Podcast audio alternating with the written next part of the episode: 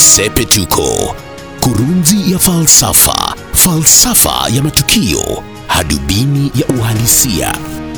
Mapema juma hili ilifikirika kwamba hapatakuwa tena na kisirani cha Miguna Miguna kukwama kwenye viwanja vya ndege barani Ulaya, huku ikidaiwa kwamba serikali ya nchi aliyozaliwa ndiyo inasababisha hilo. Habari zilikuwapo kwamba sasa serikali haitaingilia safari ya Miguna Miguna kuja nchini, lakini alipofika Ujerumani, habari zikaanza kuwafikia Wakenya kwamba bila shaka serikali ya Rais Kenyatta ingali haimtaki Miguna Miguna kuja nchini. Ndiyo tuulize, mtu mmoja anawezaje kuwa tisho hivi kwamba anafungiwa barani Ulaya? Hilo ni swala ambalo tunalisema, lakini tuulize pia iwapo Miguna Miguna mwenyewe amefuata maagizo ya katiba, hasa kuhusu swala la uraia wake. Miguna aliondoka Kenya akiwa mwanafunzi, akasomea Canada, akapata uraia kule, akafanya kazi kule. Kwa hivyo alipoteza uraia wake, maana katiba ya zamani haikuruhusu uraia wa nchi mbili. Lakini ilipoandikwa katiba mpya, Wakenya waliruhusiwa kuwa na uraia wa nchi mbili. Kwa hivyo mtu aliyepoteza uraia wake inabidi apitie utaratibu mpya wa kuidhinishwa, hasa akiwa mzaliwa. Ndiyo tuulize, Miguna Miguna alifanya hivyo? Je, alipitia utaratibu ufaao aidhinishwe maana ni raia? Miguna Miguna mwenyewe akiulizwa swali hilo hukataa kulijibu na badala yake kuzungumzia tu maagizo ya koti na namna ambavyo haki zake zimevurugwa. Lakini ni ukweli, haki zake zimekuwa zikivurugwa. Ikumbukwe kwamba mwaka 2018 wakati ugomvi huu uliibuka, katibu wa wizara husika Gordon Kihalangwa alisema hata kitambulisho alichokuwa nacho Miguna wakati huo hakukipata kwa njia halali.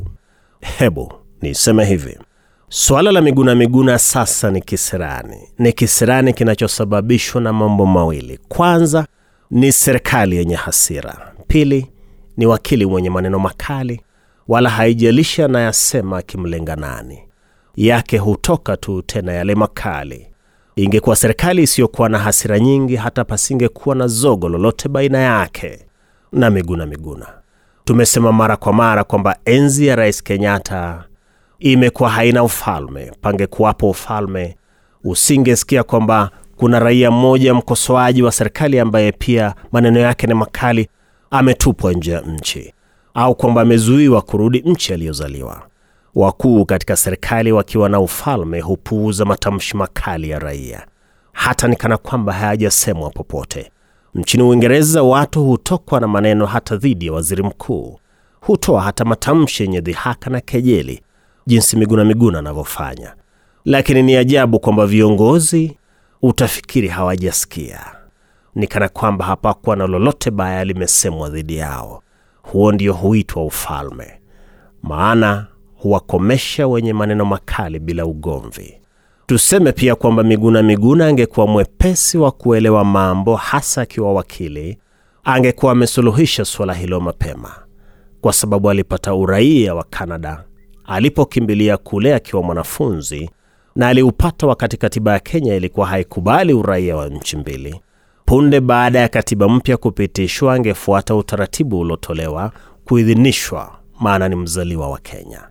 Ikumbukwe kwamba hitaji la kwanza kuu la kuwa raia wa nchi yoyote ni kuzaliwa.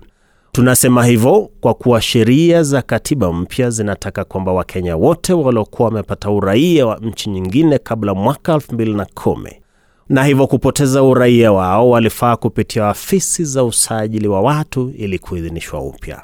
Swala hilo ndilo limekuwa zogo baina ya Miguna Miguna na serikali, na ndiyo nitasema hivi, swala hili limekuwa likiipatia serikali sifa mbaya linaifanya ionekane kuwa serikali yenye hasira, moyo mzito na roho ya kutosamehe. Miguna Miguna ni mtu mmoja tu ambaye si mvunjaji wa sheria, yeye ni mbishi tu anayetumia maneno makali.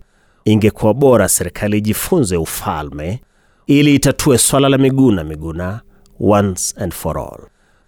Ni aibu kwa Kenya kila mara raia mzaliwa awe anakwama kwenye uwanja wa ndege barani Ulaya huku habari zikisambazwa kote kwamba amenyimwa idhini na nchi yake ya Afrika alikozaliwa. Na ndilo Sepetuko. Mimi ni Wellington Nyongesa. Sepetuko, kurunzi ya falsafa, falsafa ya matukio, hadubini ya uhalisia.